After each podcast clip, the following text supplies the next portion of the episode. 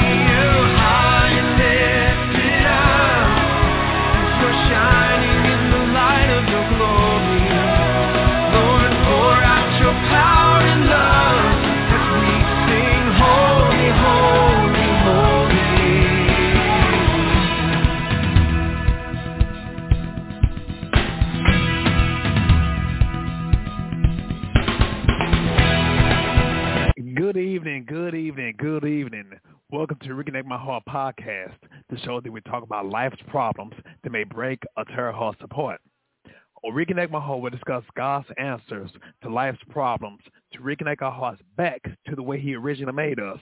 I'm your host, Brother Prater. I'm so glad y'all are able to join us.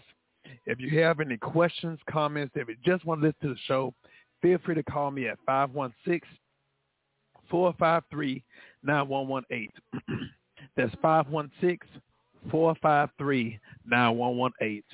Or you can listen online at www.blogtalkradio.com forward slash reconnect my heart. Also, for those who want to go on uh, the video version, if you want to see the video version of uh, Reconnect My Heart, you can go to www.reconnectmyheart.com reconnectmyheart.com. Also, for those who want to get on the uh, in the chat room, you can go on the chat room, which is on our website at uh, blogtalkradio.com. I hope that you all had a great day. And thank you, thank you, thank you for your continued presence and support. Thank God um, for his protection this week has um, been very, very, very heavy in rain in the Dallas-Fort Worth area. Thank God that we made it safely. I made it safely. And uh, thank God for so many things. Question. Have you ever had a tough decision to make but didn't know what to do? Those are the times when you're scared because you don't know what to do and you don't want to make the wrong decision. And you have so much at stake know that God wants us to consult with him about everything because he knows what's best for us. Also, he knows the answers. So why don't we go to him? So on today's show, we will talk about facing difficult decisions, seeking God for answers, and peace while we're waiting on him. We're going to talk about that and much, much more in the episode called Lord, What Do I Do Now? Seeking answers for life's decisions. Lord, what do I do? I don't know about you all, and to be honest with you, I know myself. I have been in situations where I know personally I went on and went ahead of God. I went on and made some decisions without consulting God. I made some decisions consulting God, but didn't wait for his response, and I went on and did it anyway, thinking I knew what was best. And boy, was I wrong. And those that know me, I believe in being honest, believe in being transparent. And so I know I've been in situations like that. I've been like, man, how in the world did I get myself in this situation? Like I said, I thought I was able to make a good decision, but I found out sometimes I could be wrong. Well, we all are human. And that means that we're bound to make mistakes. In other words, we don't know everything. And so this is not making an excuse. No, but this is giving us the responsibility of consulting the one that knows everything. Because what happens if we make a decision based upon false information? Guess what? We're going to end up dealing with some bad consequences. And so that's one of the things we want to talk about because right now, so many people are in kind of like in a dilemma right now. There are some students right now that are getting ready to graduate. They don't know which school they want to go to. All these things. So it's not just pertaining to an adult situation. Like I said, there are kids, there are students that are making life decisions right now. And so even though to the best of our ability, I have a son, I love him dearly. But even to the best of my ability, I may make a decision for him or may try to coach him to make a decision, but it may not be the decision that God wants him to make. So that's the reason why even at the age that he's at, not only for him to consult God, but his father to fast and pray and to consult God on his behalf. And who knows, God may be talking to him and talking to me. And so when I share with him, you know, hey, an answer that God gave me, not something based upon my opinion or my feelings, but based upon the revelation that God has given me, I can share with him and there will be a peace. So those are the kind of things I wanted to talk about. First, um, I want to thank um, Mr. Saul. Mr. Saul, how you doing? And my man, Mr. Smith, Terrence Smith, Terrence the Weasel Smith. I appreciate you all. And for those who are also watching listen, I thank you all also. But these are life decisions that we have to make. Uh, some people, right now, thinking about it, even though we're kind of at the tail end of it, but we're still in the pandemic. And there are people that are making uh, life-changing decisions right now you know, there are some people that had to make some decisions pertaining to jobs. Even being honest with you, even some people, I mean, just decisions pertaining to job, pertaining to relationships, all these things. And we always making uh, life-changing decisions if we really think about it because the decisions that we make, it affects every part of our life.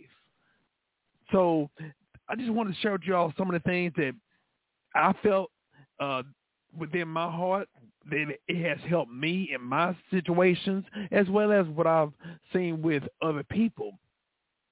The first thing, first and foremost, we always tell people, and this is not just us talking to people, but it's also us talking to ourselves. First thing we got to do, we got to talk to God. First, first and foremost. First and foremost thing we have to do, talk to God, consult God about everything.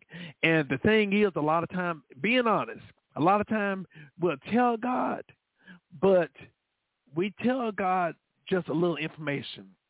And a lot of times when you think about it, why do we give God little of the information instead of all of the information? You know why? Because technically we still try to fix the decision or manipulate the decision if he tells us something that we don't want to hear or he tells us something that we don't want to do. Sometimes it's like we'll tell God or we'll pray about it, and then when God tells us what to do, oh, well, it, I don't like that decision. Uh, I don't like that. But one thing about it, God's not to make us do anything that we don't want to do. God don't want us to do anything, or God not to make us do anything if it's against our will. And like I said, this is something that we really have to accept.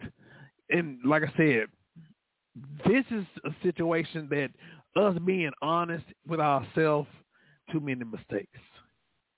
And so in the decisions that we made, ultimately the choice or the decision was ours, even if other people had advised us and told us what to do or advised us and influenced us on what to do. But ultimately, it was our choice to listen to them and do what they advise us to do. You know, nobody gonna make it now unless somebody forcefully and you know put a gun to your head, threaten your life or something like that. That's one thing. But ultimately, the decisions that we've made or even the situations that we've been in, a lot of times it was our doing. And if we really be honest with ourselves, how about we just go ahead and just call a spade a spade? It was our fault. We have to take accountability for our own choices not just our actions, but our own choices. Quit blaming people. Well, you know, you know, uh, well, well, if I hadn't, uh, if I hadn't seen them do it, I wouldn't have done it. I mean, come on, all of us grown. And for us to leave people out of the equation of the blame game, allow that. How about we own that one hundred percent? I've heard so many people go ahead and say, "Hey, well, you know, uh, uh, uh, well, they did it too." Well, so what? But who the one dealing with the consequences? You know, I found out when we begin to start following people that's already doing something that I'm supposed to be doing, and especially those that know better, those that were raised right, and those that God been really dealing with. I don't care what somebody else does. They can do, look here. They can get away with murder, but let you do something that you know you're not supposed to do and you was raised right, shoot, it seemed like you get caught. It seemed like God deal with your conscience no matter what other people do. It's you that end up God talking to, God dealing with. We know better. We know better. You know, I think about the scripture that says he chasing those who he loves. You know, he discipline us. You know, and if you really think about it, it's for a reason um, one of the things I thought about, I thought about when um, those that knew better, those that they had no business doing something they know they're not supposed to be doing, it's like the licks are harder. The licks hurt more. It doesn't have to be a physical lick, but it can be that your soul is like somebody says something, it just pierces your soul. Um, my sister and I used to always um when my dad would we would do something we're not supposed to do. Um we were kids and normally we would expect to get a whooping. My mom would whoop us. But our daddy our daddy can sit down and just talk to us. And oh my goodness, it was like confession hall. We were crying, snotting. I'm sorry. That hurt worse than the licks It's because we knew better, but also it's like he would pierce our heart because the relationship that he has with us, but also the relationship we have with him. So when it boiled down to it, we already know what we're supposed to do, what we're not supposed to do, but God convicts us, and it's for a reason. Well, actually, the mistakes that we do or the choices or the decisions that we make, we allow ourselves to be convicted. You know, I don't care how I throw an apple up in the air. Oh, I say a brick. I don't care how I throw a brick up in the air. Even if I throw it up as a sinner and I repent and I ask God to come into my life as the brick is in the air, if I don't hurry up and move out the way, I'm going to be a hit Christian that got hit by a brick. so me telling God something is not going to remove the consequences of me being hit by the brick if I don't move out the way. And so these are the things we have to think about. We have to think about there are how to say there are penalties for disobedience. So that's why it's so important for us to be able to just go to God, talk to God, and really come to the fact that we have to consult him about everything because he's the one that knows everything. Like I said, the Bible tells us, you know, if you acknowledge me, if you acknowledge him in all your ways, he shall direct our paths, paths, or he will make your pathway straight. So it's his responsibility to to help us, but we first have to go to him.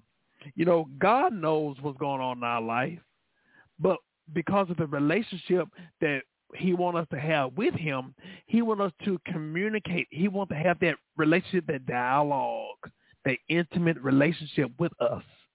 So we have to talk to him, consult him about everything, and understand that he's concerned about every aspect of your life. He understands your needs. And there's nothing too big or too small.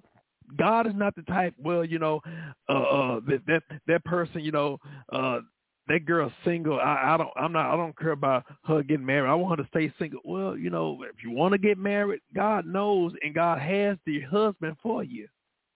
So He wants you to consult with Him. But also, as you consult him and you asking him for your husband, he want to make sure that you are prepared for his child. You asking God for a husband for yourself, but he want to make sure that you are ready to be a wife for your husband. See, like I said, God knows how to orchestrate. God knows how to prepare. God will understand this. Whatever God does is his seal of approval on it. It's his warranty. It's his insurance on it. His word shall not return void. Our word is. But in order for us to get the guarantee that God has for us, we have to make sure to consult him and do it his way. That's the way he wants us to do it, and it's more effective. Like I said, God knows what's best. So the first thing for us to talk to God, share God everything. Tell God everything. Don't withhold anything from God. Because the thing that we withhold from him is actually showing or revealing to us that we really don't trust him or we really don't believe he has our best interests at heart. So what I found out, I love myself. I appreciate it. But to be honest with you, I've made some mistakes. And so, like I said, I'm getting old. I don't have time for foolishness. I don't have time for mistakes. So how about I consult the one that knows everything and that's never wrong? Understand this. The Bible tells us, Matthew 6 and 33, Seek ye first the kingdom of God and his righteousness, and all these things shall be added unto you, which means all these things shall chase you down. What that means is seek ye first, putting God first priority. Seek ye first the kingdom of God, not just anybody's quote unquote kingdom, but the kingdom of God. In other words, seek ye first God, and then the things of God, the things that are under God's control or the things that are in God's supplies. Seek ye first God, the kingdom of God and his righteousness. And his righteousness meaning God's way of being right. Meaning that there is a right way to get the right thing. you get the right results. So when we do things, when we seek God and the things of God, and we get it the right way, then all these things shall chase us down. That's the way to think about it. Another thing, when we trying to figure out what to do or decision making, one of the things I always advise, impulsive or an emotional decision. In other words, don't run based upon your emotions. A lot of times the devil would try to pressure us to do something, and sometimes he end up causing us to get into the panic mode. He'll push the panic buttons on our emotions, and we end up getting ourselves into a situation that we end up regretting. Have you noticed anytime somebody want to sell you a lemon, um, a damaged car, or uh, an affected car, or whatever, don't you know they're gonna always deal with your emotions? but also they're going to try to make you make a rush decision. One of the things I always say, anytime somebody pressure you to make a decision without praying and getting wise counsel, then you need to avoid that quickly. You need to avoid that like the plague. Because that right there, that's letting us know that that person does not want you to be able to include somebody in your decision making for them to be able to see something that you may be overlooking. So understand, even with um, an emotional or an impulsive decision, one of the things we always say is don't make a permanent decision in a temporary condition. You have to make sure to really, really, really take the time out to observe everything. And also, even with the emotional decision, understand your emotions will change. Your feelings will change. Your your your feelings of that particular thing, it might be a sugar rush. It might be an emotional driven state that you may be in, but understand when you deal with your emotions, emotions or your feelings are fickle. They change at the drop of a dime, sometimes based upon the situation, sometimes based upon the environment, sometimes based upon what you're going through in any other part of your life. Understand that. So in order for us to be able to stop being driven by our emotions, how about we take a step back first and breathe? Breathe. Think about can you deal with that, whatever you might be looking at? Like I said, it might be a car or whatever. Looking at, just take your time because a car can smell brand new, but it won't stay brand new forever. It won't smell brand new forever. That new car scent smell won't last and understand it's the same way pertaining to your emotions. That what you be thinking about or whatever, you can't be driven by your emotions. Some people I know they like, well, I just do what I feel, but you look at their track record. Look at look at the trail of mistakes they have in their life. So understand, our feelings, our emotions can get in the way, but you cannot allow your emotions or your feelings override sound judgment. So we have to keep things as business. Just like we say in business, you can't take it personal. You can't be driven by your emotions when you're dealing with business because you end up losing money. You end up getting yourself in a situation that you end up regretting, which leads me to this. In dealing with your emotions, you cannot, you cannot be driven by unforgiveness. Ooh, we. You cannot allow unforgiveness to make you end up influencing you in a decision that you end up regretting. And we're going to talk about that later on. I had to throw that in. So understand your emotions getting in the way of a decision will cause you to make an impulsive decision that is temporary. Temporary gratification, but long-term consequences. Long-term consequences. Another thing we have to do to make sure that we make the best decisions, one of the things I found out that really is helpful is for us to write down the problem. That sounds it sounds simple, but for us to write down the problems, be able to visually see it, you'd be surprised how so much stuff that we deal with and we try to retain it in our mind, and we wonder why we. It, it's like you forgetting something. Every time you try to make a decision every time you try to do something you know it's like you got so much on your mind.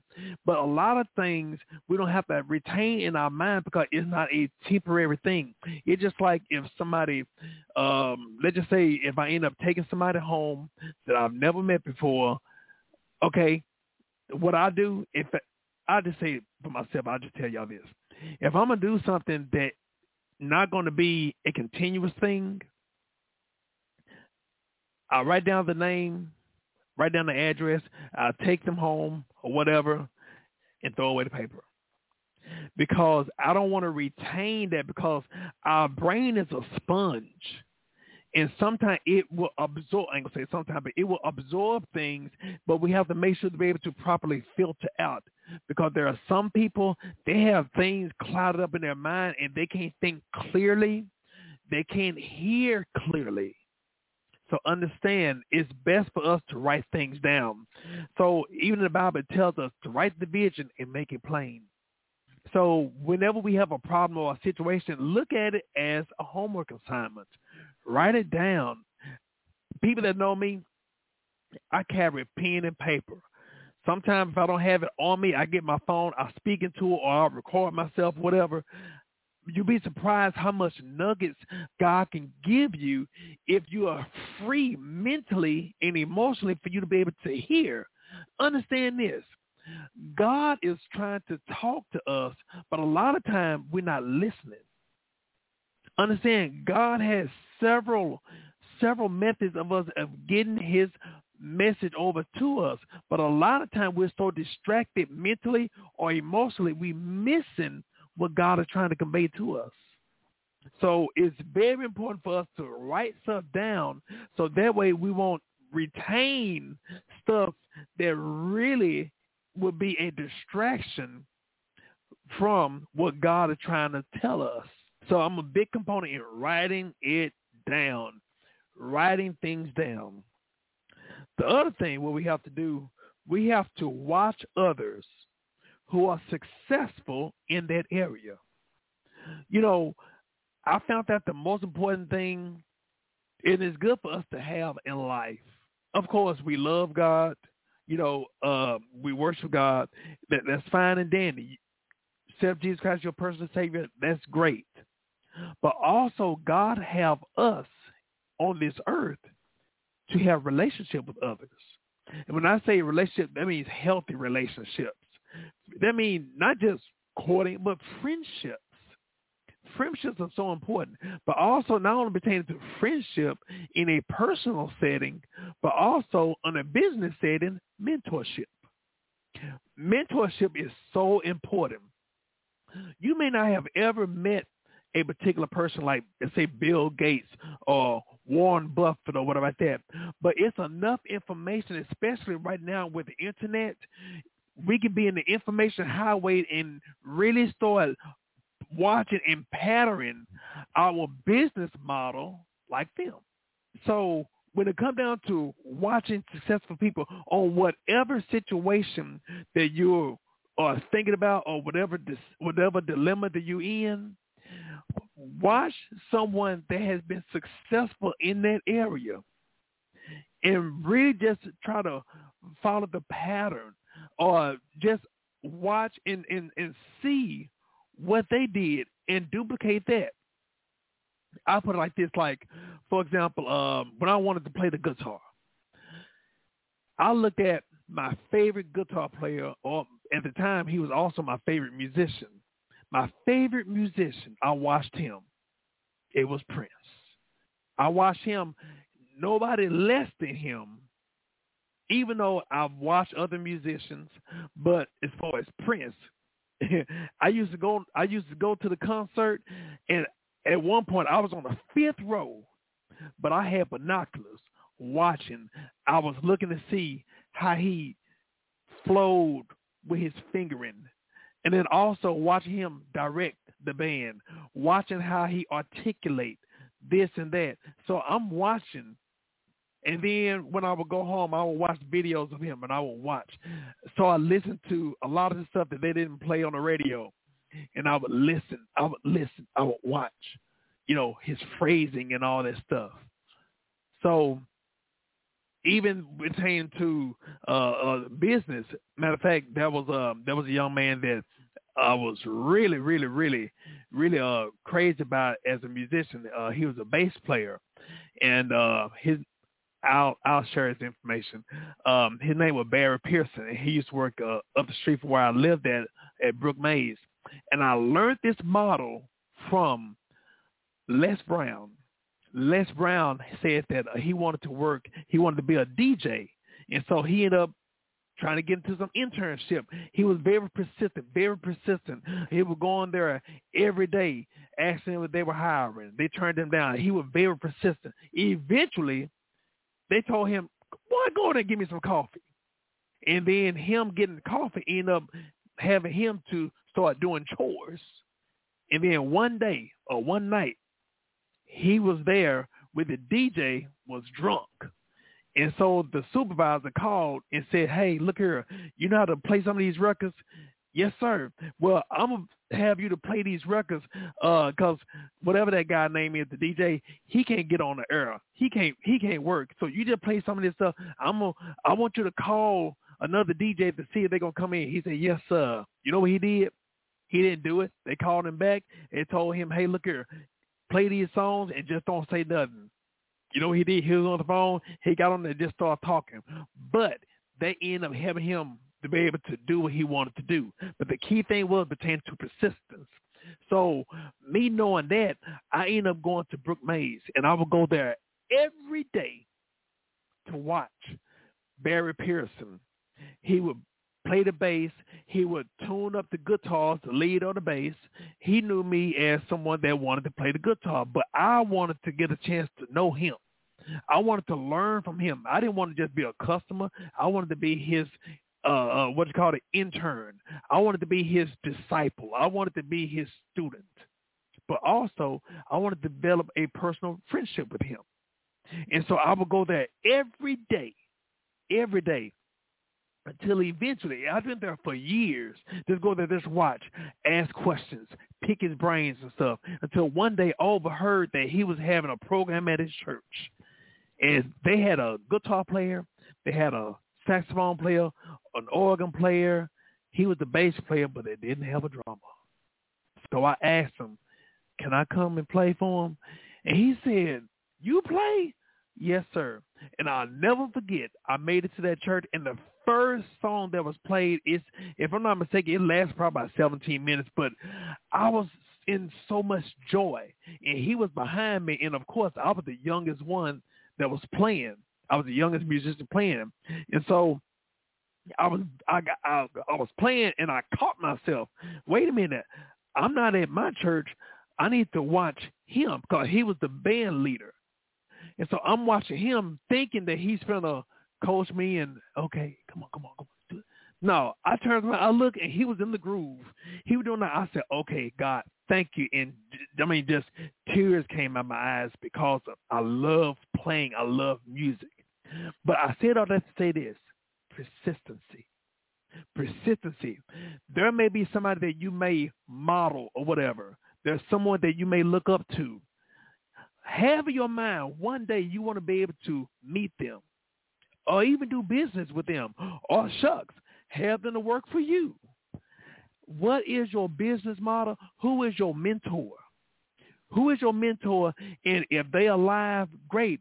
But visualize yourself meeting them. Visualize yourself. Don't think about, well, you know, I'm not qualified or I'm not good enough. The devil is a lie. Don't talk yourself down. Be confident in not just the decision that you're going to make, but be confident that God going to give you the answer what you need to fulfill the purpose of the plan that He has for you.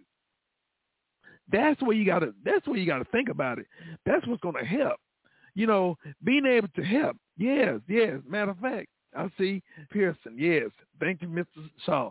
Yeah, I mean, and, and the funny thing about it, I remember that was on a Sunday, but I got a chance to play with him. And the next day, I walked up there to the store, and as I walked in, he saw me. He was talking to a customer. He said, "And there he is, talk about me." You know, and like I said, and now we're great friends. You know, and so just being able to have that, and um, I'm gonna tell y'all that I don't really talk about this much. I don't know if I said this um, on the air. I really don't. I'm gonna say it. I don't share it a lot of times on the air, but like I said earlier, my favorite musician was Prince. And so growing up, I remember in 82, if I'm not mistaken, maybe in 81 or 82, I wasn't asleep, but I saw I saw a vision, and I saw me and Prince on stage together, and it was just so real. I was like, okay, cool. And I told some people that was a lesson well learned. I told some people, oh, they thought I was crazy. And then he came out with Purple Rain and all that stuff, and and they saying, and you said you're gonna be with him, boy, you crazy. That ain't the word they said, boy, either. But uh, I said, yeah, I saw it. I saw it. Well, that was in '82, if I'm not mistaken, that I saw the vision. But I never lost the vision in my head, even when other people tried to talk me out of it. And one day, December the 30th of 1996, excuse me, 1997, at Reunion Arena, I wasn't on stage with Prince. Prince was on stage with me. And not only being up there on stage, but also left that far wing to come over to where I was and he and I dancing with the two individuals that I was dancing with. And the funny thing about it, after everything's over with, the organ player said, "Hey man, I saw you dance pretty cool," you know. And some other people that saw me when we left the concert, "Hey, you had the Prince." They they recognized me. But I'm gonna tell you this: what I did was, when I knew I was to be on the fifth row, I had already saw myself in what I was to wear. So I wore exactly what I saw in the spirit. I, I wore it. I wore a black leather jacket with some uh uh uh it was some uh flower colors and stuff, red turtleneck, and black jeans. So I saw it and I wore exactly what I saw in the spirit. So in other words, first thing I'm gonna tell you, make sure that you're careful in who you tell your secrets or your visions to. That's the first thing, because not everybody want to celebrate your gift or your uh, dream or your vision. Not everybody, not everybody want to celebrate. Not everybody gonna believe you. But the main thing, regardless of who don't believe you, do you believe it? And then also, what you see, don't go against what you see. Don't go against because what if I had wore something else? there might have been a chance that I may not have been chosen to be on stage. But I saw it for a reason. And what I saw, I wore that. And everything that I saw actually came to fruition because I received and I did exactly what was shown to me to do. So I just wanted to make sure to share that with y'all. I know it's kind of a lengthy story, but I wanted to share that with y'all because pertaining to a mentor or whatever that, have somebody that will emotionally or I say business wise or mentally hold you accountable. Pick somebody that's at the highest level. I was watching uh uh yesterday, uh, actually today, I saw uh, the Kobe Bryant induction of the in the Hall of Fame, and his favorite basketball player was Michael Jordan. Well, guess what?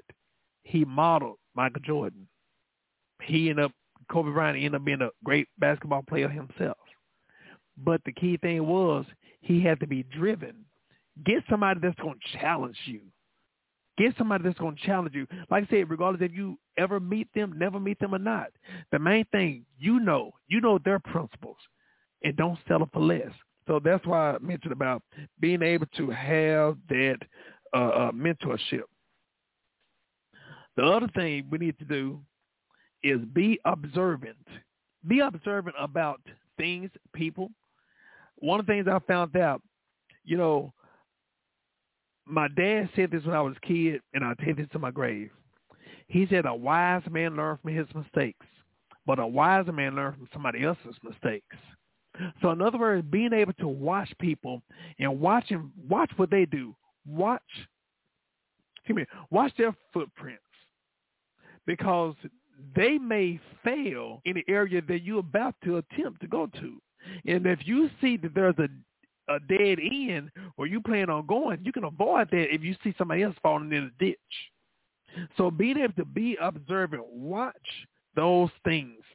Watch, watch, watch.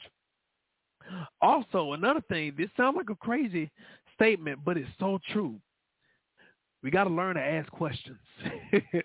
I, that sounds so simple, but many of us don't ask any questions pertaining to the decisions that we have to make. In other words, we got to investigate, ask questions. One of the things I found out, a closed mouth never get fed. So understand there is no such thing as a stupid or a dumb question, except for the question that's never asked. So if you are pursuing something or somebody, ask questions so that way you have data so you can make a healthy decision. Also, one of the things I, I have to tell people, I have to tell people, we have to evaluate every side. Evaluate every side. We have to evaluate in your decision making, evaluate everything, even the potential answers that you may have. Like I said, we're writing them down. Write down your questions, write, excuse me, write down your problems. And then as we get ready to, I always tell people, in praying, even in your sleeping or whatever, always have a pen and paper nearby or your phone nearby. And if God give you a dream, if God give you uh, a, a thought, you waking up, hey, write it down. You know, God always. I'm, I'm gonna talk about this. I'm gonna talk about that in a few minutes. I have to really bring it up. Make sure we write stuff down, and also being able to evaluate everything. You know, weigh the pros, the cons, the benefits, or the risk, or the consequences. We have to evaluate everything, the potential answers that we may be leaning towards we have to evaluate everything.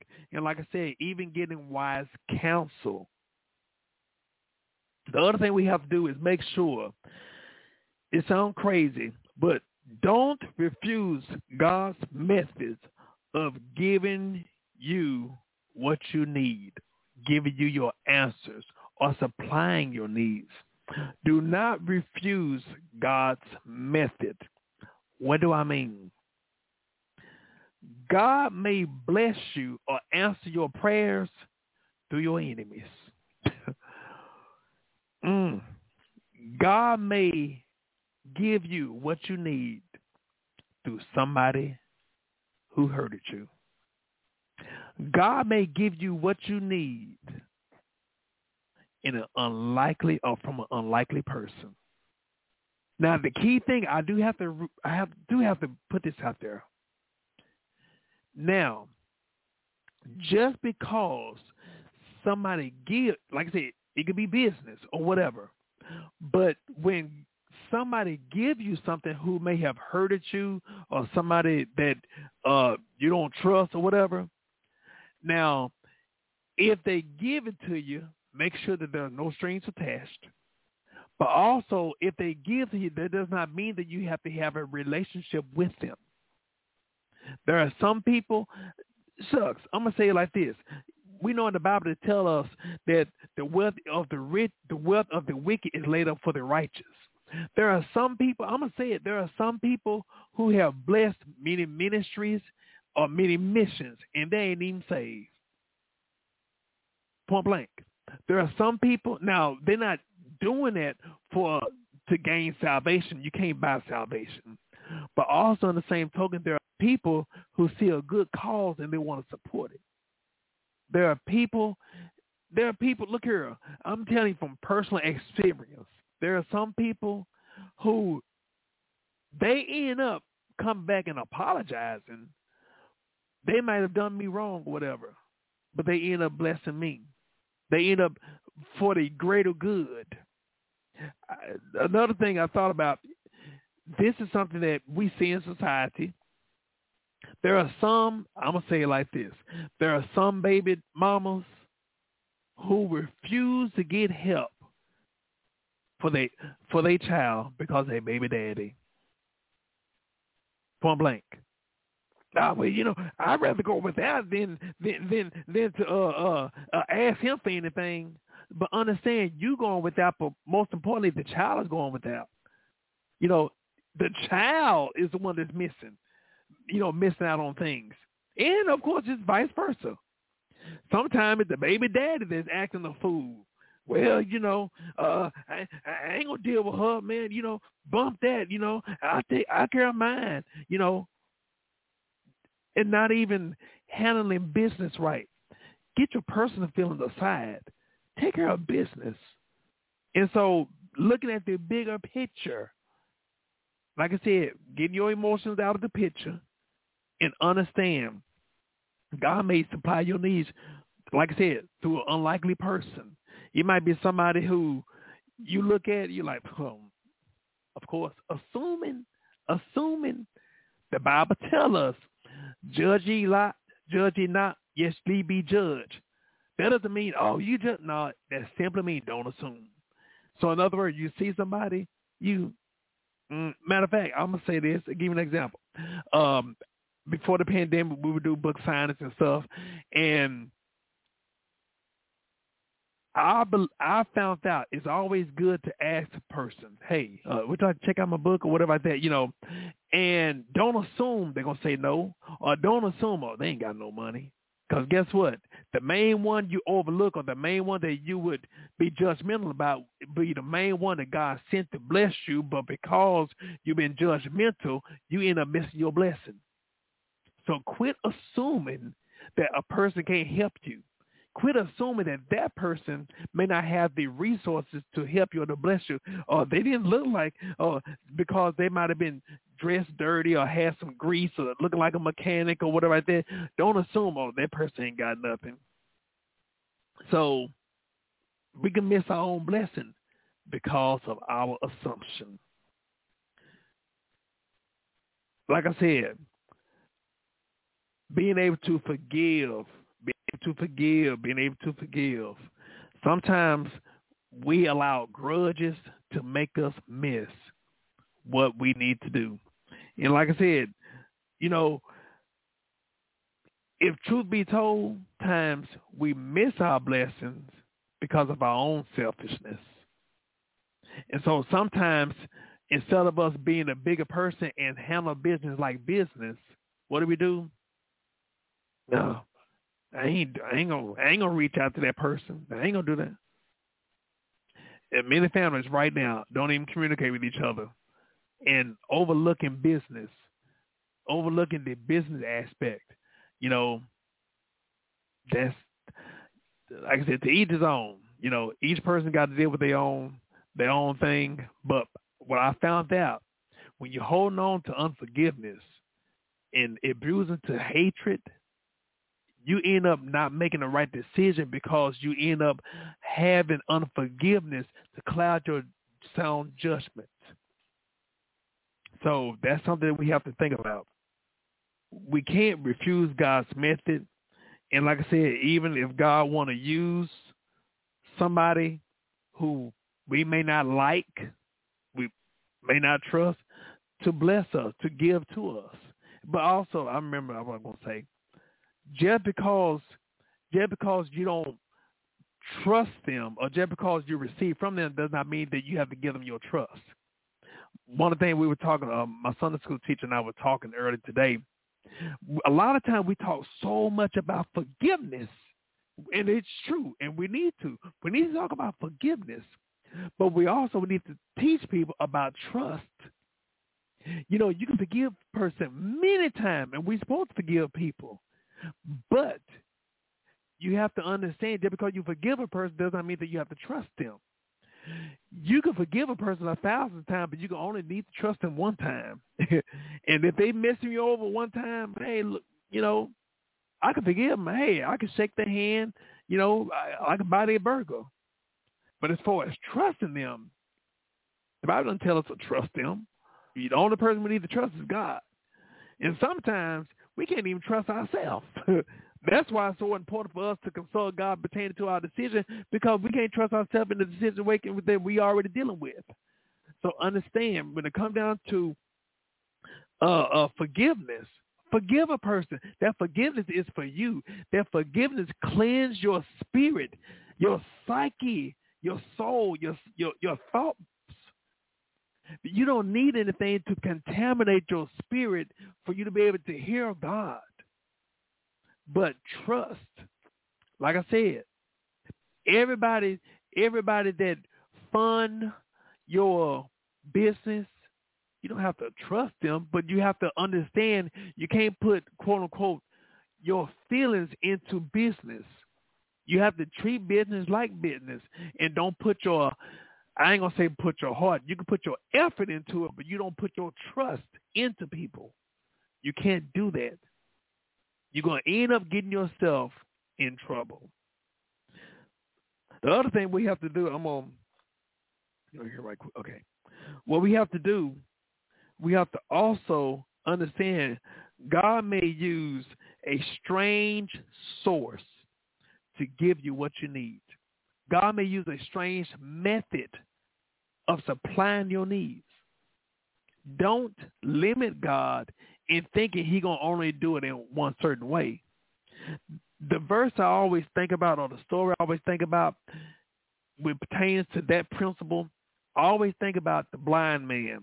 The blind man, when God end up, excuse me, when when Jesus end up using clay or dirt and and put on the man's eyes.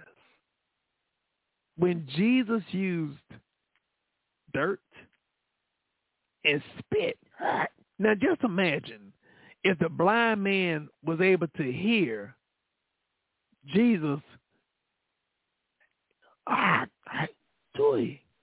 And somebody say, hey, what is he doing? Hey, I think Jesus putting that spit on his eyes. Imagine what imagine that blind man. Do you think he'd be like, hey man, uh uh-uh, don't you do that? no, but see, he ended up, I don't know if he knew it or not, but the thing was, if he did know it, it was a good thing he didn't know it because he might have refused. I know some of us, some of us, if we try to use that method these day and time, shoot, somebody gonna knock us out. but understand, Jesus used that method to give that man not only what he needed, but what he wanted. He needed sight. He wanted sight. And he got his sight. God may use a strange method to give you what you need. You know, I think about the Karate Kid. I think about the Karate Kid. What he wanted to do, he wanted to learn karate. So he went to Mr. Miyagi, this movie. He went to Mr. Miyagi, and Mr. Miyagi was telling him, hey, paint the fence. Hey, wash the car. Hey, do the other thing. And the Karate Kid was like, what does this have to do with karate? And those principles that Mr. Miyagi was teaching him in those three different vocations were the instruments that he needed to use in doing karate to win the fight. Well, not only did he learn karate, but he learned three different job traits. You see? So understand there are people that much why they use a crazier method, a different I don't say crazy method, a different method than us. One of the wisest men that I knew personally, my daddy. My daddy my daddy would I, and it's funny now i was thinking about it. I was thinking about uh some time ago. My dad when he would always talk he want to give some advice. He always had a pen and a pad in his pocket. He always put let me show you something. And he drawed i'm like good grief you know. But i see i can't talk now. I do the same thing now you know.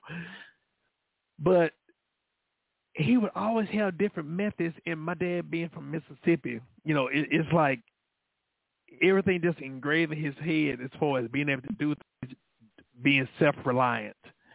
And whatever my my dad can my dad was like MacGyver. He would do any and everything. And it worked. You know. So just to know that how God will use a source that seemed like it ain't nothing. But that one thing that we throw away may be treasure to somebody else. So think about that. The other thing I want us to be able to um, look at, I was speaking about um, God may use a different, uh, a strange source, whatever. I do have to say this. Being able to pay attention to your dreams. I mentioned earlier, get a pen and paper and write things down. When God reveals to you dreams or whatever, do not dismiss them. Write them down. I'll tell people all the time, when you have dreams or whatever, and some people, well, you know, I might have been, I might have eaten something bad or whatever. So what? Write that stuff down.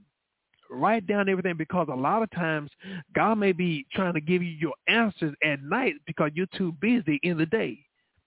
God may God may use the only time he can catch your attention while you're slobbing and sleeping for you to be able to hear some instructions that's going to help you in what you need needing in your life and for your life.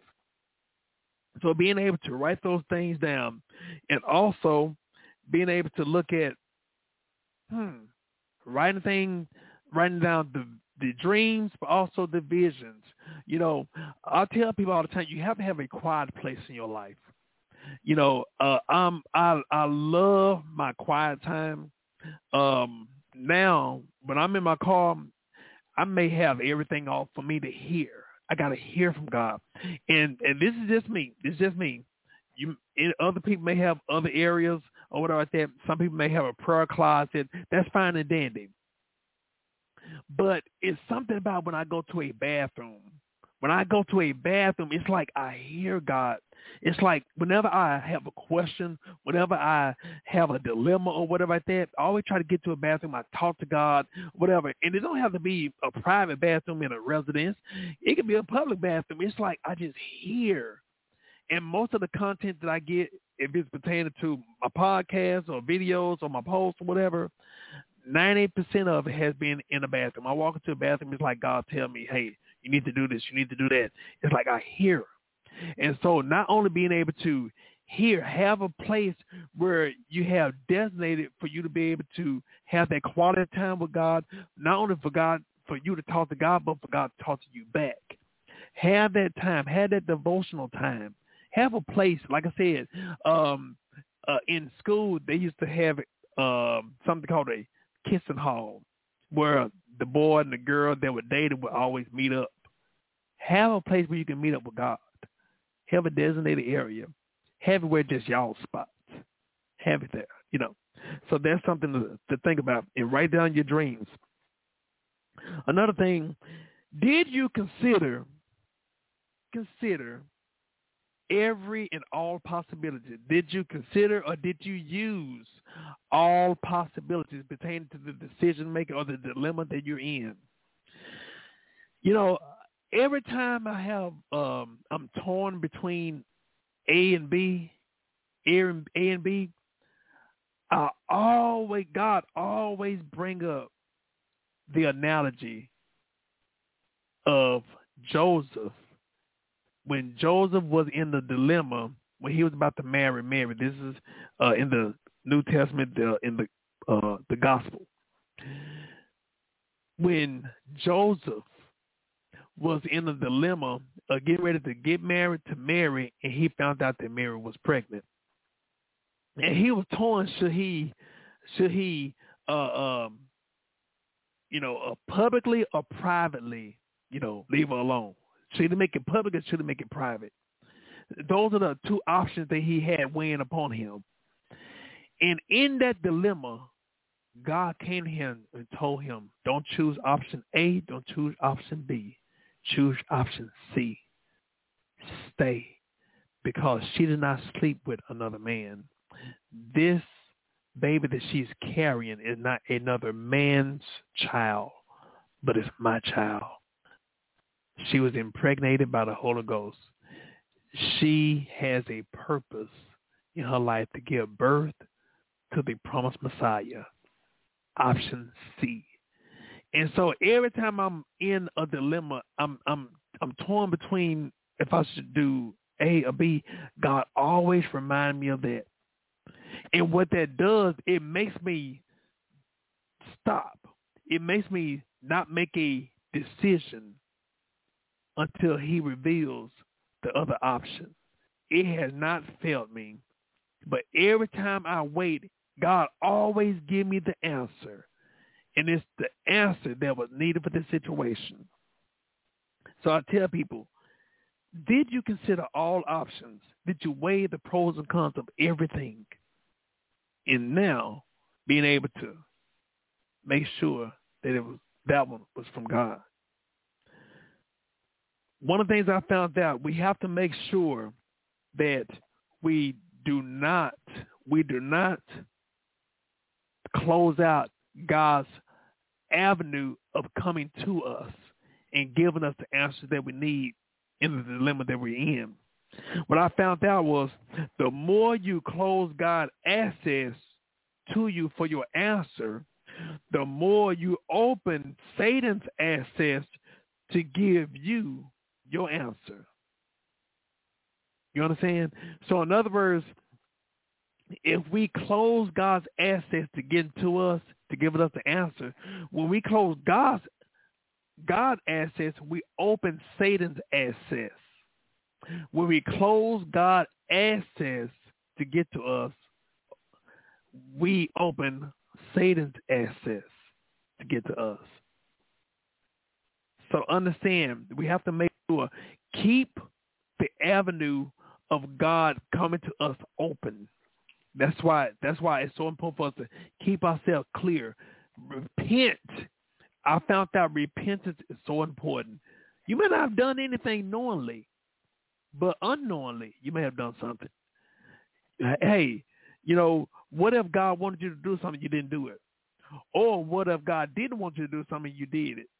So make sure that we stay quick pen at all times for us to keep ourselves spiritually clear for God to come to us and talk to us, communicate with us. I have to bring that up. So the other thing is being able to make sure that we always give God the responsibility and the expectation. We have to expect God to come to us and talk to us. We have to expect that God can come to us and give us the answers that we need.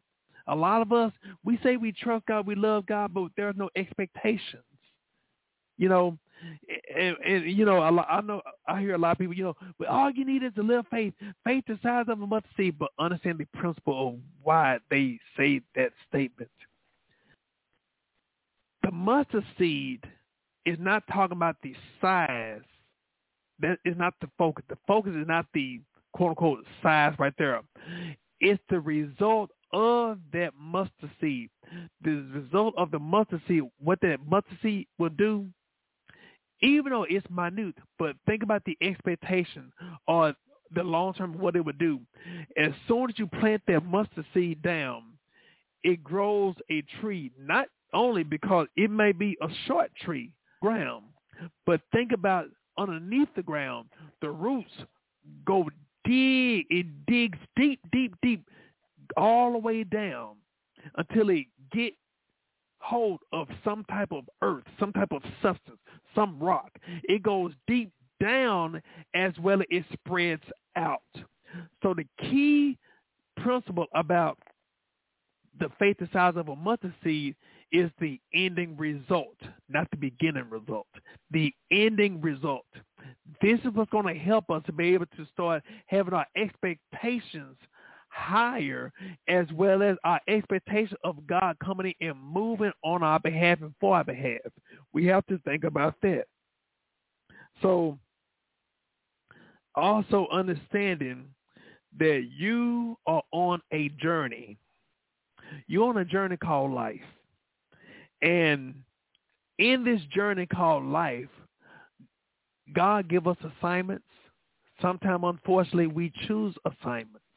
Key thing for us to remember, in this journey called life, when you're doing what God have you to do and you're trusting God for God to supply your needs, look at that as being on an all-inclusive trip. Meaning when you're on an all-inclusive trip, everything is paid for. Everything is paid for. All the excursions that are on that island or on that ship is paid for. But the only thing about it is you have to make sure to stay within the perimeters of where you're supposed to be at. That's your assignment. That's your journey. But if you if you choose to do something outside of it, then you got to pay for it. You are left with the consequences of taking care of that bill. You're dealt with the responsibility of taking care of that bill. So that's the same way when we are obedient to God, we accept him as our personal savior, and we do what he tell us to do. It's not our responsibility to pay for it. It's his responsibility to supply our needs. So understand this is this is an assignment that we're on. And anytime you're on an assignment and you're obedient to your instructor, they are going to take care of it. But you got to be obedient and do it their way or his way, not your way. If you do it your way, then you're responsible. But if you do it his way, he's responsible. And I found out God's insurance plan is it covers us full coverage. But even with us, what happened? We barely afford liability, and we end up costing us more than the deductible. So we need to start doing things God's way, and it'll help us to be able to stay out of trouble. As we get ready to wrap it up, I want you to think about now you have your you have some answers, you have some choices understand when you have the choice and you're considering something or somebody, understand and what you're about to do or the answer that you feel that this is something that you may end up doing. Understand and ask yourself, is it morally right? Is it ethically right in the in the choice or the decisions you're going to make? The answers that may be come, coming to you, it may be God sending it to you. You may be thinking about it yourself, or it might be Satan throwing you some answers. But always think about this. Is it morally acceptable? Is it ethically acceptable? Is it legal? Think about it. Is it legal? And the results, is it something that you can have peace with? Now, even pertaining to some people pertaining to relationship, you can you can utilize this in any situation. But you think about even pertaining to a relationship. There are some people that are considering talking to this person or dating this person whatever like that. And if you already got the red flags, Quit allowing yourself thinking that the longer you look at that person, that white flag gonna turn to uh, the red flag gonna turn to a green flag. So many of us, from the very beginning, we see something and then we try to compromise. Well, well, well. Mm-mm. The first sign of danger, run. The first sign of danger, run. Just point blank. Don't waste your time in somebody else's assignment. Don't waste your time in somebody else's property or on somebody else's property. What happened, you can be spiritually trespassing. So understand, God wants you to get out of the wrong property or the wrong area and get back in the place that he told you to be at. God knows everything pertaining to what we need, and God trying to give us the answers that we need.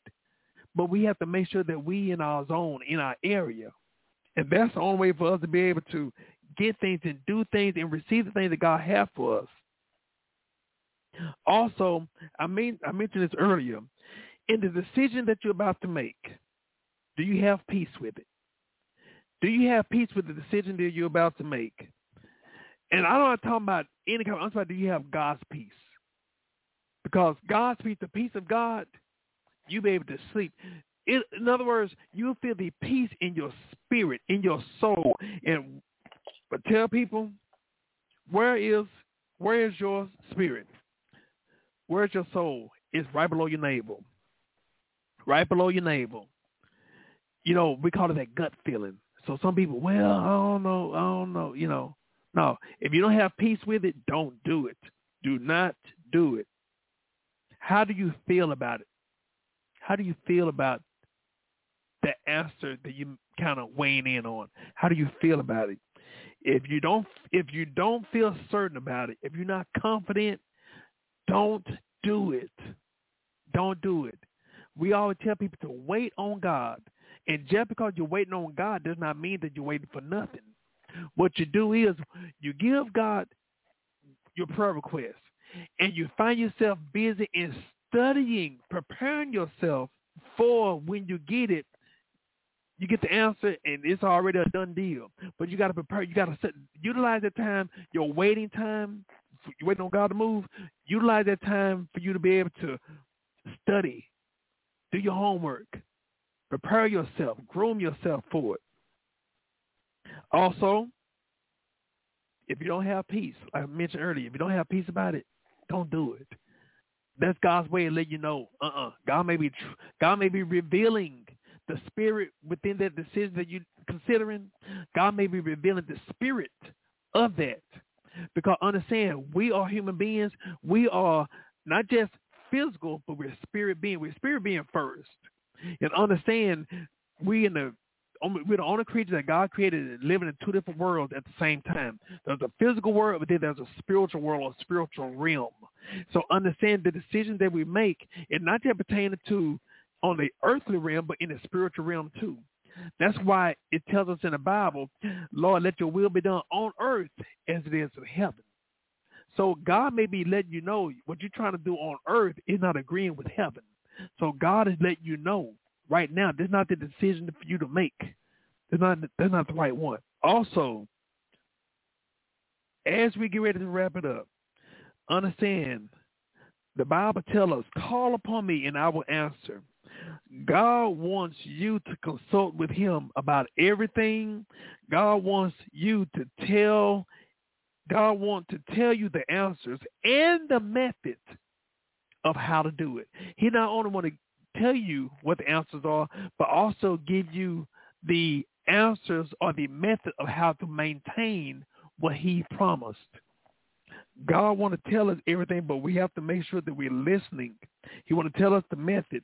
In other words, do it and understand when we do it God's way, he's responsible. He has the responsibility. It's under his warranty, under his warranty plan. What's the point of buying or uh, getting a car from God, getting a car, and as long as you go to him at the dealer, he'll take care of the repairs and stuff for free. Why go somewhere else where you got to pay out-of-pocket expenses, or you can go straight to the dealer that gave you the car, and it's for free? Same thing pertaining to God and his promises.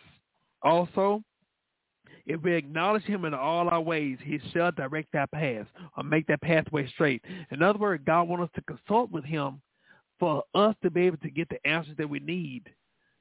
He want to take care of it. He's concerned about us. Also, this is an opportunity for us to be able to know God in a deeper, intimate way.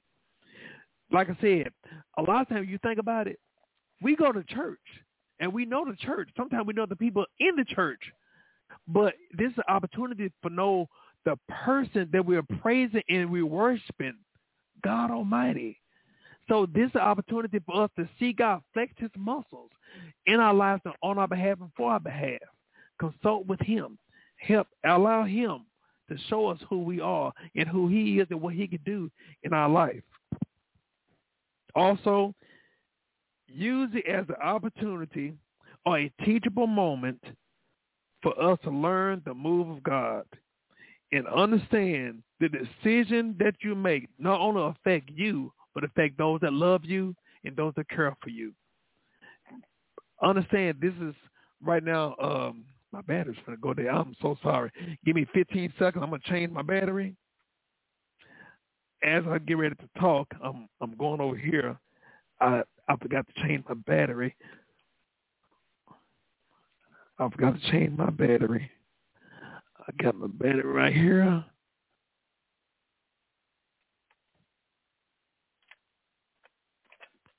Okay.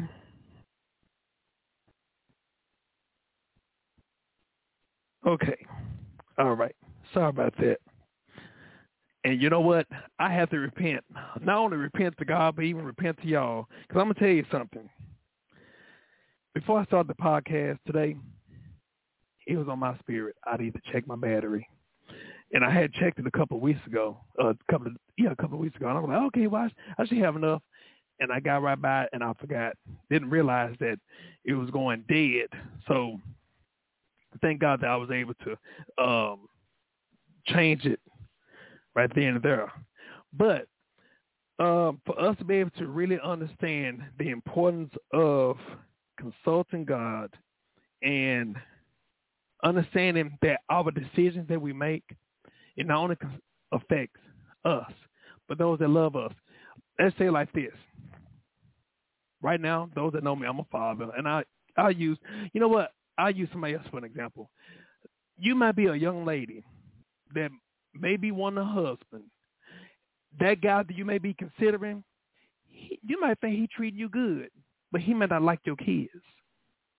What's going to happen? Who you going to choose? See, the decisions that you make not only affect you, but affect your kids. I have to look at, use myself for an example. I have to look at myself where if I choose someone in my life, regardless if it's a relationship or business, if they can't handle, I don't like to say my baggage. Uh, not even uh, I, I call it a combo deal. We're not a package deal. We're a combo deal, pertaining to my son, my family, my responsibilities you, your responsibilities or whatever, if they can't handle the totality of everything that you represent and everything that you come to the table with, that's not the one for you. So understand, if by chance you override sound judgment and you end up linking yourself with that bad decision, then you cause conflict for everybody that's around you. Understand it's so important for us to be able to start making these healthy decisions, for us to be able to look at everything from the very beginning and realize I'm not just making the decision for myself, but I'm making it for my son. I'm making it for my church. I'm making it for my family. I'm making it for my friends. You have to think about it because unfortunately so many people, they invite their enemy within their camp. What do I mean? That means you have a purpose and plan and you end up partnering up with people that's against your plan, against your purpose, and also against the calling that God has for you. It's called like it is. So many people, they talk about the devil is busy, but so many people that have made a deal with the devil and invited the devil into their camp. Just point blank. So these are the times that we have to make these decisions. Say, you know what? God, help me to evaluate and help me to do inventory. If there's anybody that I have allowed in my camp that you did not authorize, God, I give you permission to move them out of my life. And you have to be okay with that. And when we talk about getting them out of your life, not know, well, you know, I know we're in a relationship and everything, but you know, I, uh, let, let let just be friends. No, indeed, you don't need friends like that. That's not. They're not even friends. That's not a friend. When people are against your purpose, when people are against your calling, when people are against your God, they are not your friends. You got to understand what true friends are. So when it boils down to it, it's nothing personal. But let them go where they need to go. Sometimes you have to allow people to be dismissed out of your life, out of your purpose, out of your calling. And not only for you, not only for your sake, but for those who love you for their sake too. Because you don't want anybody to come in. You don't want to invite somebody in to sabotage your child or your family's purpose, plans, you have to look at it like that. Understand it is so important for us to make the right decision by consulting God and doing it his way. If God tell you to leave the person alone, do it. But I, must, I found out something. When God tell us to do it, that means do it right then and there.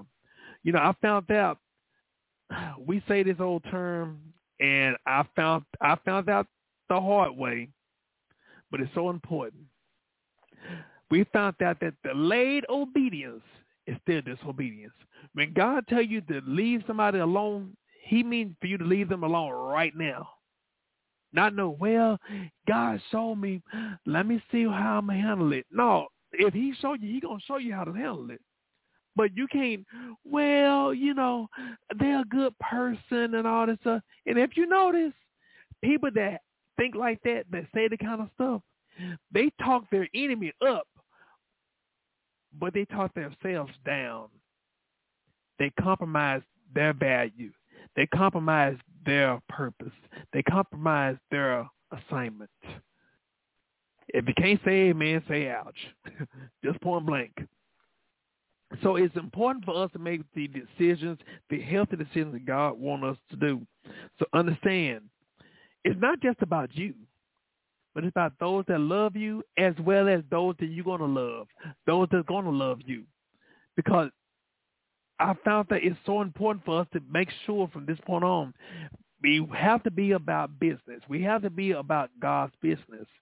And God's business is the most important thing. And like I said, God's purpose and plan for us, he already have it mapped out. He said, I knew you when you were in your mother's womb. He knew everything about us the interest that that, that like the the uh, the things that we like in life, God is still that in us. You know, I'm. Uh, let's be honest. I'm gonna say it like this. Those that know me, I I say it. God knows you like that old bow leg. You know, He knows what kind of man you like. Bow legged, you know, cowboy boot wearing, you know, wavy hair, bald or whatever. He he know all that. He knows that. But he don't want you to just pick anybody. He wants you to recognize the one he sent. He wants you to recognize the one he sent because just like God knows what kind you like, Satan knows what kind you like. God knows that you like female with a you know, a figure eight and you know long wavy hair, you know uh, all that stuff. God knows what kind of young lady that you like, but so does the devil. Understand. Sometimes you got to think about it. Sometimes Satan will Satan will send an invitation before God reveals the real thing. So if Satan is bringing, excuse me, if God is sending one and Satan is sending six, which one you gonna choose? How you gonna recognize it's the one that God's sending? You got to consult God. Okay, what about the business? What about the business that you're trying to figure out which one you want to get into? Because Me, same thing. I used persistent. I used to go to TCI Cable Company. I used to drive from Dallas to um, Mesquite every Wednesday at nine o'clock. Every Wednesday, filling out an application every Wednesday for six months. Attention, David Snow. I go there every Wednesday. The lady behind the counter, uh, might help you? Yes, I like to have an application. When you here last week? Yes, ma'am. Persistent. I, I believe in being persistent. I did that for six weeks. Excuse me, I'm sorry, six months. I did it for six months. But also in the same token, I went on and I filled out an application for Dallas County Sheriff Department. I just went on and did it. But I wanted to work at TCI Cable Company. And then one Friday, I got two letters in the mail. Kid you not. I got one from TCI Cable Company and the one from the Sheriff Department. I opened up the one from TCI Cable Company because that's where I wanted to work at. Look here, getting free cable and half off on pay-per-views for me to watch wrestling and be able to hook up stuff. Oh, I love that. I opened up that letter and it said, "I'm sorry that uh, you know, you're not fit for the position." Oh, that broke my heart. I got that envelope and I got the envelope from the Dallas Sheriff Department. I did not open up, and I bought them and threw it in the trash. And I just kept hearing in my spirit you need to open up that letter from the sheriff department. And I was like, I'm tired of disappointment. And if TCI Cable Company not gonna hire me, what made me think that Dallas County Sheriff Department was gonna hire me? And God, I now I recognize it was God. You need to open it up. You need to face your fears. Put on your big boy underwear and open up that letter. Well, guess what? I open it up and it says, "Huh, uh, thank you for filling out the application. We would like to have you in for an interview. Like, whoa. Well, guess what? Fast forward, I got hired on from the Dallas County Sheriff Department, even though TCI Cable Company did not hire me. And then guess what? A year later, TCI Cable Company went out of business. TCI Cable Company went out of business. So even though I didn't get hired on by TCI Cable Company, God knew what was best. God prevented me from possibly being laid off. Now, I've been at the Dallas County Sheriff Department a little over 27 years. As of today, I got two years and 14 more days, and I'll be eligible to retire. So I thank God for that. But I had to trust God, even though it seemed uncomfortable. But I had to trust God enough to know that he was going to take care of my best interest, even if I would foolishly consider making a mistake. He made the stakes a little bit tougher, a little bit higher to prevent me from getting hired over there because he knew the outcome of what was going to happen 365 days later. So I thank God for that. So the key thing we have to realize God knows everything pertaining to what we need, what we desire.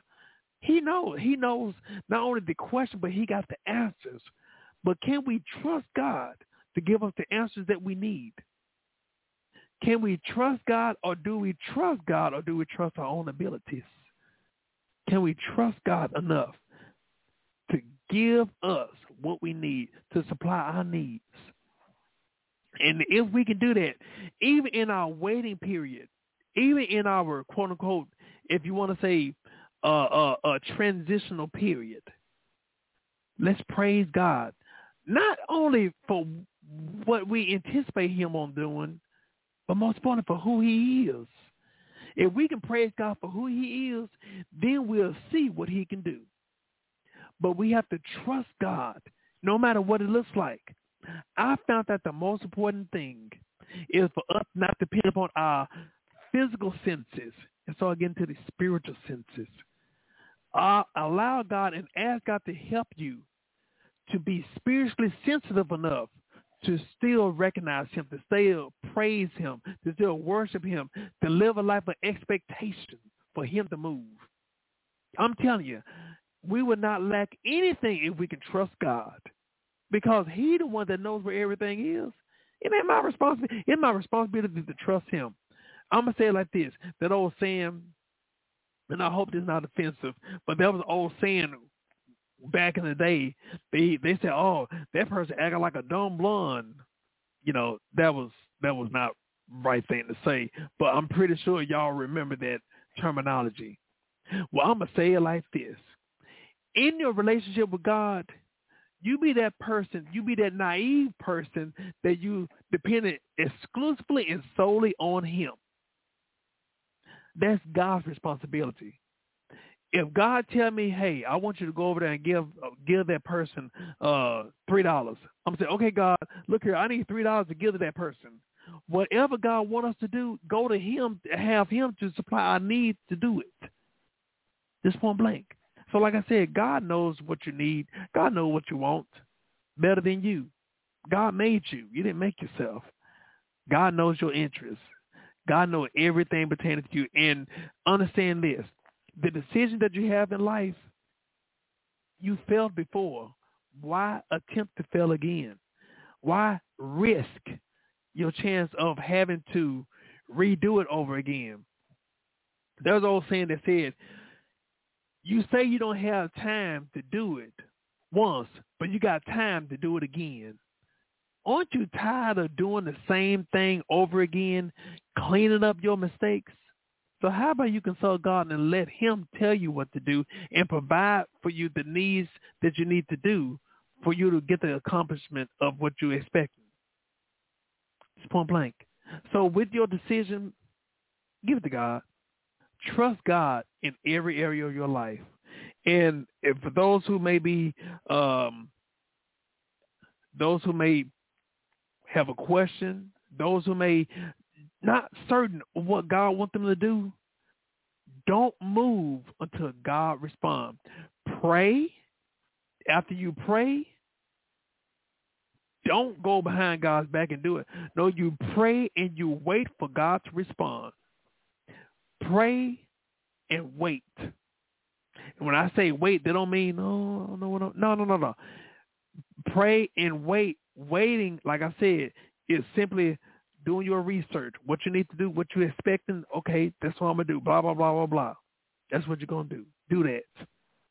So, whatever we're gonna do, we're gonna learn to trust God because He can handle it. We can't. And so, for those who maybe uh, have any other questions, any other concerns, we're going to give it to God. The Bible tells us cast all of our cares upon him because he cares for us. He cares for us. He's concerned about us. Also, if you have any other needs, any other uh, prayer requests, we're going to hold them up before God right now. In just case someone who may not be saved, it ain't hard being saved. It's, it's actually easy being saved ain't no struggle. The only problem that I found out, the only struggle that I found out is my will going against God's will. That's the only battle. Other than that, hey, you know, I I I said earlier, dumb blonde attitude. Uh, I I guess what? I got a dumb blonde attitude with my relationship with God. God, what do I need to do? If I'm going to with God, what do I need to wear? Yes, I do that. I do that because I give God the responsibility of every area of my life. So that way I can see him. It gives God the opportunity for him to come into my life, but also for me to see him do something for my life and in my life. It is so rewarding. And like I said, to some people, some people, oh, but that's too extreme. Okay, but that's you. Okay, God bless you. But that ain't gonna stop me. Those that know me, I ain't look here. I even in my young age, I've seen God move so many times. And I've seen God move in God, in my relationship with God. He has not failed me. Other people have failed me. Now I, I can tell you some people who have failed me, who have let me down, who have lied on me, lied to me. I can tell you about that. But I found out what God told me: quit relying upon people and rely upon Him. And even when I have given God my problems in my my situations and my conflict I had with people, even in accusations I have given to God, God said, "Okay, that, ooh wee, let me do something." I said, "Okay, but God, you you say you want you want me to give everything over to you, if I hold my peace and let you fight my battle, victory gonna be mine. Well, guess what? Here it is. He said, I've been waiting on you. Give me, give it to me. Ooh, and when I do it, it's gonna blow your mind. I know what you want to do, but what you want to do, eh, ain't a drop in the bucket about what I'm gonna do. And I've seen God move, and I'm like, after everything's over, I'm like, wow. So I'm telling you, God can do it, but give him the opportunity to do it. All of it. Give God responsibility pertaining to your life. Give God responsibility of everything pertaining to YOU and your family and your kids and your business and your relationship and your marriage, all that stuff. Give it to God. I don't remember if I said this or not, but it ain't hard being saved. You know, just in case you want to be saved, just in case you're wondering, what should I do? Romans 10 and 9 tells us, if thou shalt confess the Lord Jesus Christ as thy Savior and believe the heart that God has raised him from the dead, thou shalt be saved. For with the heart man believes unto righteousness, and with the mouth confession is made unto salvation. It ain't hard. We're going to give it to him and cast all of our cares upon him. Let me just throw it. Cast all of our cares upon him because he cares for us. Dear Heavenly Father, we coming to you right now. We thank you, Lord, for your awesomeness. We coming to you right now, God. Ask you, God, to forgive us, God, for any and everything that's unlike. Ask you, God, for your forgiveness, and we receive your forgiveness, and we thank you for your forgiveness. We come to you right now, God. Thank you, Lord, for being an awesome God, being a faithful God, being a committable God. God, we thank you, Lord, for being a God of first and second, the third, the fourth, many chances, God. God, we thank you, Lord, for not giving up on us, God. God, there are those that are watching, that are listening right now, God. They're in a dilemma, God. They're at the crossroads of their crossroads of their life, God. Don't know which way to go or what to do, God. So, God, we come to you, God, petitioning every request, God, every question, giving it to you right now, God. God, you're the only one that knows the answers, God. And even in the answers that we have answered in the past, we have failed, God. So, God, we give you permission right now, God, to come in to intervene to help us, God, right now in the name of Jesus. God, we ask God to expose everything right now, God, that will help us to have peace with the answers that you're going to provide right now in the name of Jesus. God, we even speaking, God, for those right now, God, who are trying to take matters into their own hands, God. Give them that desire to wait on you right now, God. Not be moved by their flesh, not be moved by their emotions right now, not even no biological clock, but trusting in you right now in the name of Jesus. God, we speaking, God, that you expose every booby trap right now. Any and everything that's unlike you, God, expose it and remove it right now in the name of Jesus. And say about everything you stand for, we bind every problem. We bind every confusion right now. In the name of Jesus. And Lord, we thank you, Lord, for answering our prayers, God. We thank you, Lord, for being a merciful God. We thank you, Lord, for making a way out of no way, God. Even when it seemed like our back was against the wall, God. God, you still provided, God. You made a way out of no way right now. And God, you've made a way of escape right now. And we thank you for it right now. In the name of Jesus. God, we speaking, God, for those right now, God, who are hurting right now, God. We speaking right now, God, that you minister to their hearts right now, God. In the name of Jesus, God, those who are grieving right now, God, Touch their heart right now, God. Comfort them right now. In the name of Jesus, we hold up the Calhoun family, God. God, we thank you, Lord, for comforting them, God. Continue to comfort them right now. Be with them right now, God. In the name of Jesus. God, we speak it right now, God. They, we may not know everything, God. We may not know the answers, God. But God, we ask you to help us, God, even with the uncertainties, God, even with the sudden deaths, God. Help us, God, to keep our eyes on you right now, God. And God, help us, God, to be able to talk to you, God.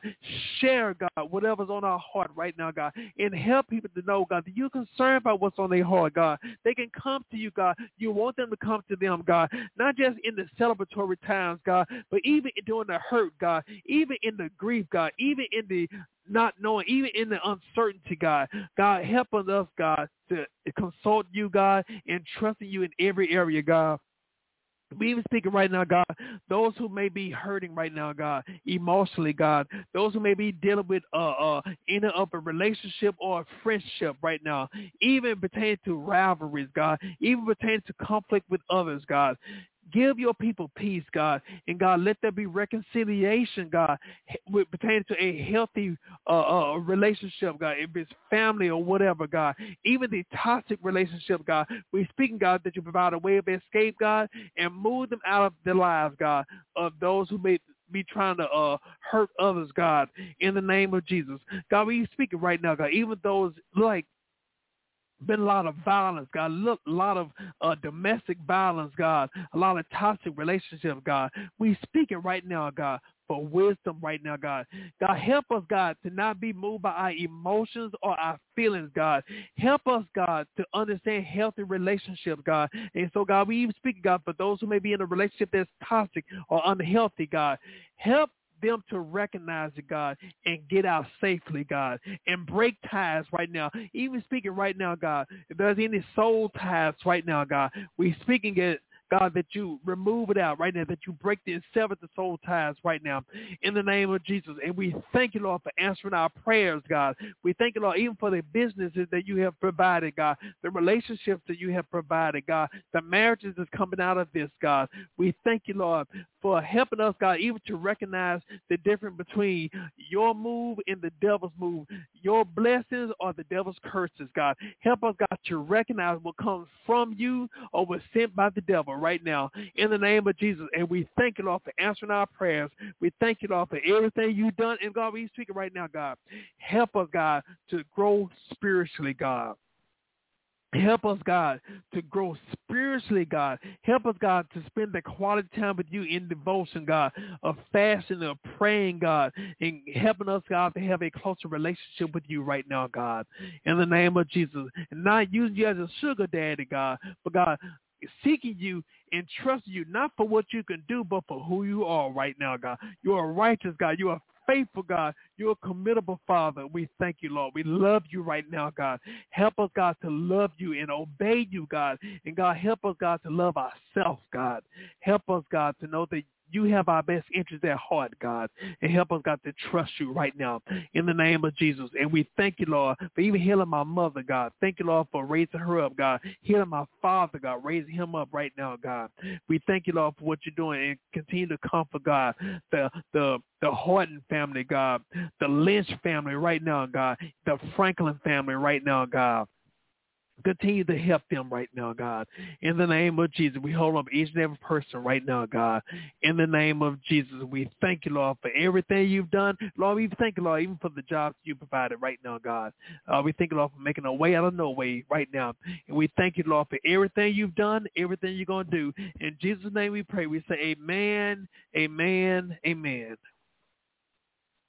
I thank you for watching this video. I hope and pray that something was said that really caught your attention or ministered to you. If you want to get in contact with me, you can catch me uh, on Facebook on Brother Prater, B-R-O-T-H-E-R, Prater, P as in Paul, R-A-T as Tom, E-R. You can see my daily devotion and videos. Also, you can go to my website at brotherprater.com. You can go see my videos, my daily devotions, or also my upcoming events. Also, you can go to the store section of my book where you can purchase my book called A Few Good Men, A Path to Godly Fatherhood. It will be a great Father's Day gift, even though it says fathers, a few good men, a path to godly fatherhood is for ladies too. I cover a lot of different information. Also, you can purchase my book, The Girl Who Was Her Brother's Keeper. And that book is in tribute to my beautiful sister, Sheila Prater. I thank each and every one of you all who tuned in, and I hope and pray that there's something that was said that caught your attention, that really ministered to you. And I challenge you to trust God in whatever you hold in your hand. And remember, what you're holding behind your back is much greater than what's, what God is holding behind his back to give to you. So release whatever's in your hand. Give it to God. Release what's in your hand and release what's behind your back give it to God and trust God with everything. So uh, thank y'all for listening to Reconnect My Heart podcast. God bless you and good night.